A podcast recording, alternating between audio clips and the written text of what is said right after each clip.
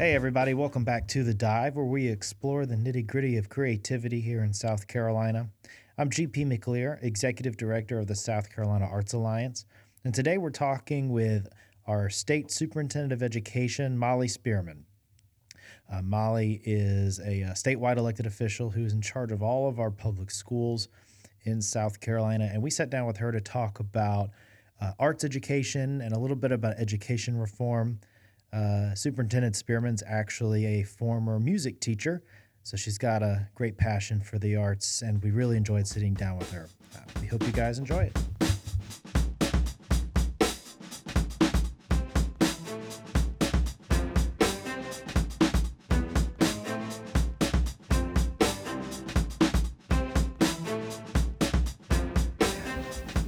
Hello everyone. I'm Molly Spearman, State Superintendent of Education in South Carolina since 2014 when I was elected, took office in January 2015.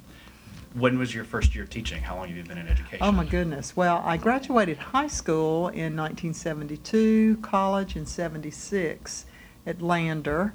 Uh, but there was a few, we got married, moved all over the country, so I really did not start teaching until 1979. So you've you've got experience in the classroom. Yes, I did. Well, I taught for 18 years uh, as a music teacher, certified K-12 choral. Mhm. Uh, piano was my emphasis instrument, but my certification's in choral, and I did a few years of all of high school, but mostly K-8, Mhm. and uh, spent almost 14 years, 18 years total teaching. Why a music teacher to begin with? Well, I came along in the 60s and early 70s. There weren't a lot of options for young women then. You were either a teacher or a nurse, Mhm. and I passed out when I saw blood, so I thought I'd better do the, the teaching. But music was my talent. Mhm. Uh, my family was very musical, and from early on, I knew that I wanted to do something in music. Uh, I never had a music teacher in my 1 through 12 uh, years of schooling. We, I had a piano teacher who came to our school, and my parents paid for piano lessons, Mhm. but our school really did not have a general music teacher nor a full time choral teacher. We had a librarian who was a beautiful soloist, and for graduation each year, we put a girls' chorus together, and I would accompany, and Miss Okay. Parkman would be the choral director, but I really did not have uh, a good program at all. So I didn't s- see what a music teacher really would do until I went to college and started observing teachers in the Greenwood area Mm. and realized what I had missed out on. Mhm. And uh, to be honest, that's impacted a lot of my beliefs and my uh, goals and my passion now is to really try to increase the opportunities for all students in South Mhm. Carolina, particularly those in rural areas, because often they don't know what they're missing Mhm. because they've never seen it. And so um, I, I live that, and and thankfully I survived. But uh, college was a steep curve for me Mm. because I had a lack of experience. Mm. Uh, what was it about like the impact of the arts on on education for the students as you taught? I guess we'll start there and then. Well, I know the arts open uh, a, a world uh, for students, and the first one is just fun. hmm It's just a beautiful. Arts are beautiful, and uh, it reaches your soul. It makes you happy or sad. It creates emotion, and for students to be able to experience that and to be so engaged in Mhm. school is really important. Mhm. There are a lot of students, I think, if, if they could be involved in a really strong arts program, they would probably not drop out of high Yeah. school. There are others who find their talents and find their passion through the arts, and that's what we're really supposed to be about in education is Mhm. finding your passion. So that's why we need to offer an array of opportunities, not just reading and writing, Mhm, right. the language arts and science, but a well-rounded person. So that's where I see the arts impacting education uh, and opens up a world of creativity and collaboration, a chance for students to work together, a chance for students to see that you don't really get excellence Mhm. without hard work. You have to practice over and Right. over and over. And you have to work together as a group. You have to follow directions. There's just so many good skills Mhm. that come from being involved in the arts uh, that I don't know. There are few ways for children to get that. Mhm. And so um, it's really, really important to have a strong educational opportunity without having a strong arts program, Mm. I believe. How are the arts represented within the, the larger state Department of Education? Well, we have a wonderful director of our arts education, Carrie Ann Power, who works here, and Carrie Ann is our face of the arts, and she works with all the different associations and groups that would be Mhm. uh, involved with the arts around South Carolina. She, along with other teacher educators, have helped to write our visual arts standards, our, our music standards. We're one of the few in the country to have all of our standards in place. Um, so that's that's very important. She also does uh, a wide variety of teacher development in the Mhm. arts. So we, you know, we're really proud of that. There have been times when there was not a full-time arts person, Mhm. but I'm glad that we have that position here. Um, we also, just on a side note, really try to include the arts as much as possible. We have a number of events that the Department of Education sponsors. We always try to feature student Mhm. artists uh, at those events, whether it's through their visual art or performing arts. And uh, through our Rutledge scholarships, we award excellence in the arts there. So there, uh, I make sure it's not Mhm. forgotten, as well as Yeah. my staff. You know, what are we going to do to include the arts? Mhm, mhm.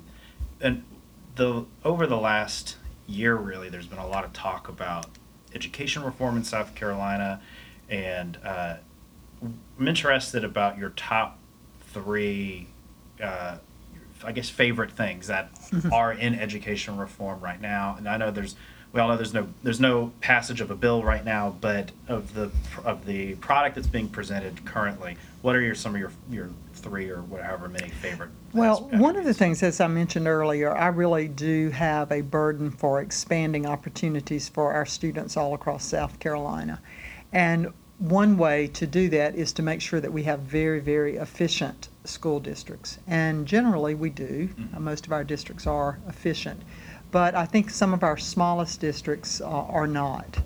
And we need to be encouraging those smaller districts to share services. When we talk about shared services, it's usually about sharing an adult, Mhm. Uh, a finance director or technology director, HR director, but it is also about sharing program opportunities. It really just grieves me when I see students in one side of the county have opportunities maybe to be maybe it's just being in a chorus Mhm. Yeah. in a in a choral group and the students at the high school in the district on the other side of the county don't have a chorus. Mhm. and you meet those students and you see their talents and and how um, skilled they are and and how much they would gain from being in some groups. So i'm encouraging superintendents and folks to really think outside the box that it's not about competing Mhm. with from one district to the other, but it really, the bottom line should be how do we expand opportunities for Mhm. our students? So in the education reform bill, it speaks very much to shared services, even to the point of consolidation of school Mhm. districts. Um, and giving incentives. I'm really pleased that the budget that will soon be finalized uh, has money in it, a significant amount of money, for us to incentivize school districts working together. Right, Which is kind of sad that we have to do that, but, but I know that they do need funding Mhm. to offer programs, and we will give you more funding for more programs if you will do it and include as many students as possible, Mhm. not just those in your own school Right, district. right. So to me, that's one of the most uh, progressive things that we've done in Mhm. South Carolina. And honestly, this is not happening across the country. When I tell folks about it, they're very intrigued about how far along we are with this conversation. Mhm. They know how difficult and emotional it is. So that's that's one thing that I'm really really excited about. And I think the other is just the again increased opportunities for students um, in whatever area, whether it's in computer science, um, and in in enticing more students to go into the teaching field, Mhm. whatever it might be, just to expand opportunities for students, because that really should be our number one priority. Mhm, mhm. So, as you said, uh, you know, the bill hasn't, won't be passed this year, so there's more work to be done. Um, Are there, are a couple things that you think the that you'd like the legislature to take a closer look at as they move forward in this conversation? Well, I think number one, and I've been talking about this for a long, long time, is that we need to update our funding formula. Uh, our Education Finance Act was passed in 1977. It was passed and it served us very, very well in an economy that relied on the textile industry, Mhm. where every community in South Carolina had a textile mill. But that that has passed passed Yeah, away, yeah. and it's no longer true. And the funding formula has been patched for 40, almost Mhm. 50 years now. So it's time for us to rethink that and set up a new funding formula based on the needs, the economic status of South Carolina, and the new career opportunities for our Mhm. students and just and and the needs of our students. So I'm really excited that the legislature is looking at that, and that will be a pri- top priority for Mhm. us to make sure that that gets through. Um, secondly, I think we always have to continue thinking about what can we do to support our teachers. We know the most important person really Mhm. uh, is not the superintendent, uh, but it really gets down, or the principal, gets down to that teacher in the Mhm. classroom. And so we need to support what's happening in the classroom. And when I talk with teachers, that's what they talk about. We need more support. So what does that mean? I think it means um, more mental health counselors, Mhm. uh, more social workers, more school nurses, all those uh, support areas that can take a teacher away from giving instruction. And our children are bringing so many issues to school now uh, in emotional and mental health Mhm. issues and just health care needs Yeah. that any type of support that we can give will free up time that the teachers can be on task teaching their kids. Mhm. So that's a huge piece uh, and will be a top priority for me when the legislature comes back. And then, as I mentioned earlier, continuing these incentives for our smallest districts to work together and help them financially so that they can make it happen and can expand opportunities for the Mhm. students all across the state. Mhm. The the education reform uh, conversation, I feel like was really started uh, when we codified the profile of the graduate. That kind of I think started everyone to realize, all right, we finally have, at least have a common vision. So how do we get there? Um, so I, I I believe that everything that every little group and including the department is trying to do is to achieve the profile or at least allow students to achieve the profile. Um, how it, the profile specifically names a lot of different things uh, life characteristics and and and skills. Uh, it's inclusive of the arts and creativity. Um, how do you think education reform can better embrace those concepts as we all work to achieve that profile? Well, I think uh, the profile, and I agree, the profile has really changed and, and, and taken us along a better path for education in South Carolina. Started uh, years ago, I was in my old job uh, Mhm. with the School Administrators Association when a group of 12 superintendents started that work. Mm. And it was really uh, wonderful to be a part of it from, the, from its con- inception. Mhm.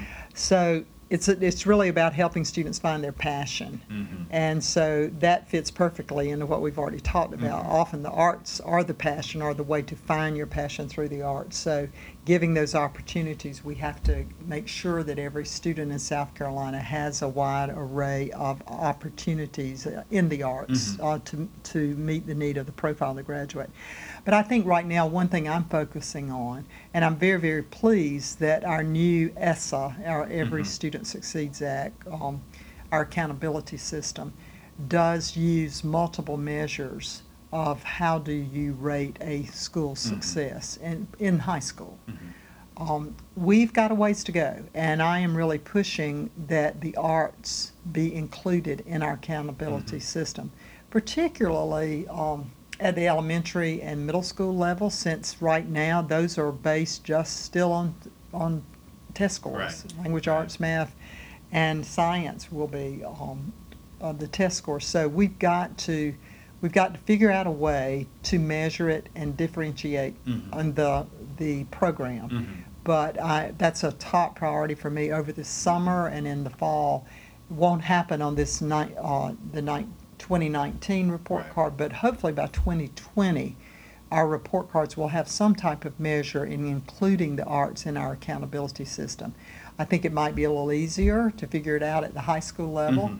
Uh, as we plan for career, college and career readiness, where Yes. arts programs can be included Mhm. in, in those, uh, checkoffs Mhm. for that a, that a high school student is prepared by taking AP courses in the Mhm. arts, music theory, there are several courses that are available. But that is the real measure, I think, for all of us in South Carolina, business folks in particular, look at the report card system. So Mhm. we've got to figure this out. Uh, it's easy to say it, but Right. figuring out how to measure it, and I've asked arts groups to Mhm. assist us in this, and we're getting closer.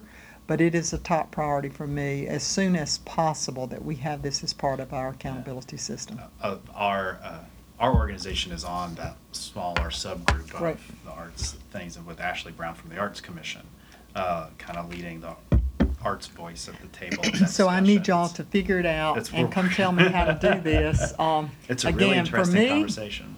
Well, for me, you know, it's just, uh, I, I could be satisfied in just saying that students have a certain amount of uh, arts presented to Mhm. them, that they have the opportunity to participate Mhm. in arts programming.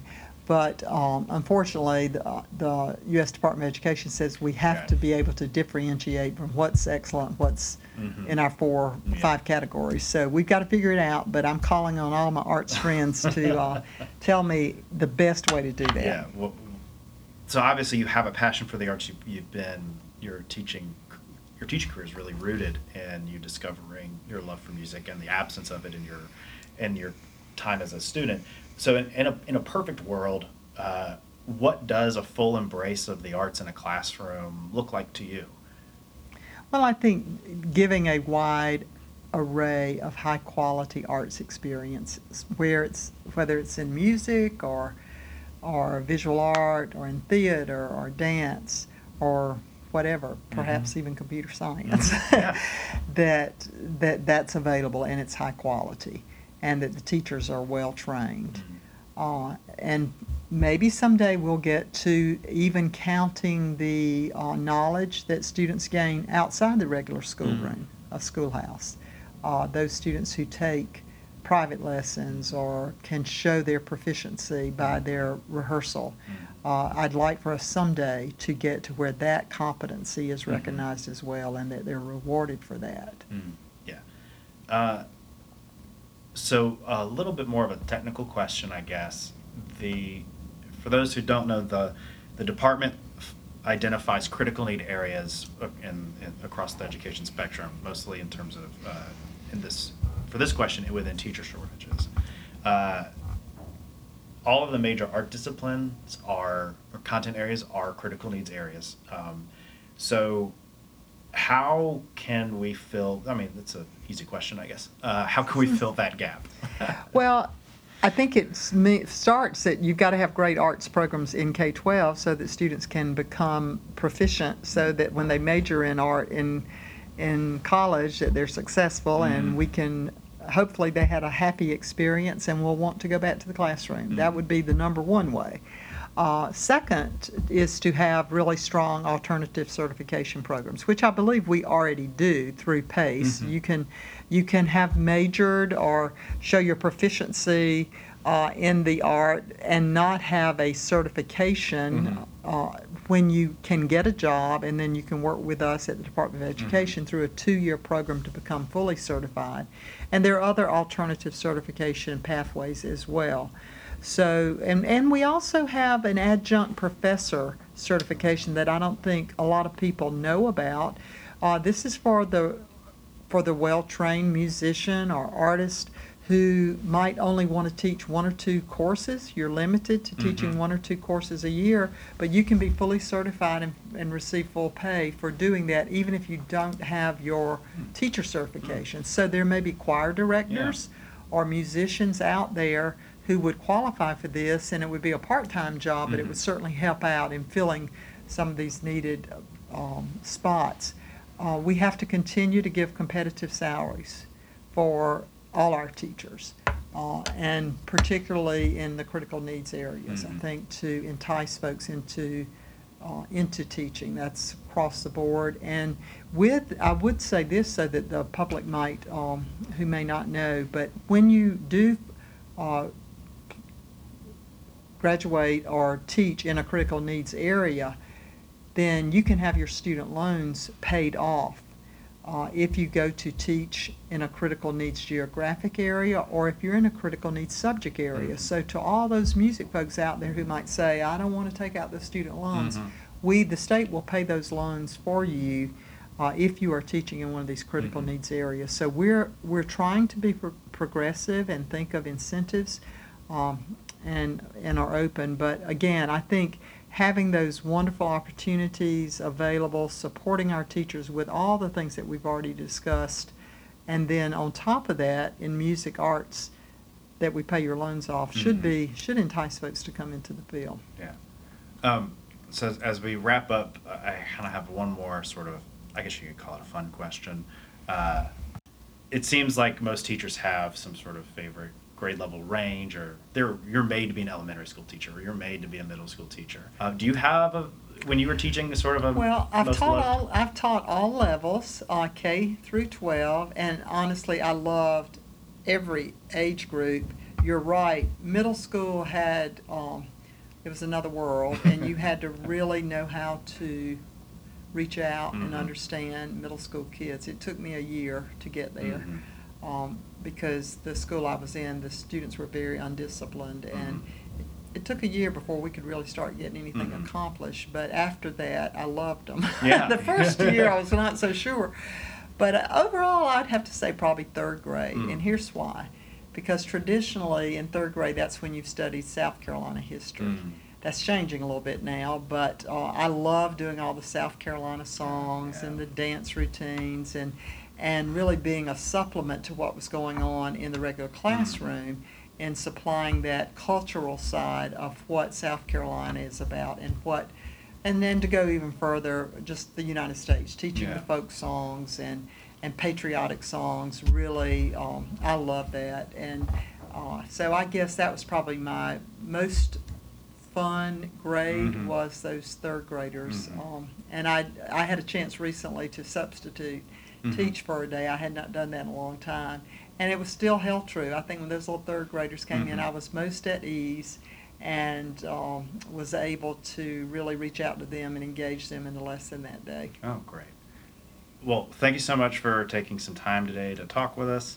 Um, any other thoughts or anything that we didn't cover? Well, I again, I for all teachers, I would just say thank you for being a teacher. It's the most profound profession possible in that Mhm. you can change lives. You have that opportunity all day long, every day, uh, to work with young people in helping shape them and the future of our state and nation.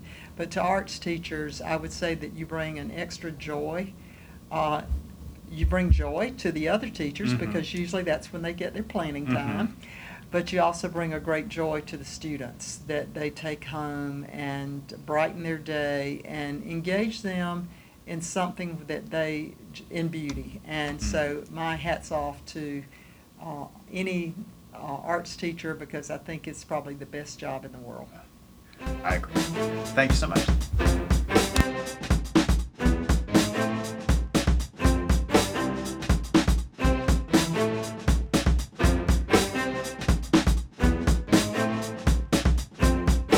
Okay, we want to thank Superintendent Molly Spearman for letting us come to our office in Columbia and talk about arts education in our state. Uh, Superintendent Spearman, uh, you know, understands the role that the arts play in in education and in our workforce, and it was really great to talk to her about all of that. I hope you guys enjoyed it as much as we did. If you uh, haven't already, make sure you like and subscribe to our podcast on iTunes. Share it with your friends. And until next time, stay creative, South Carolina.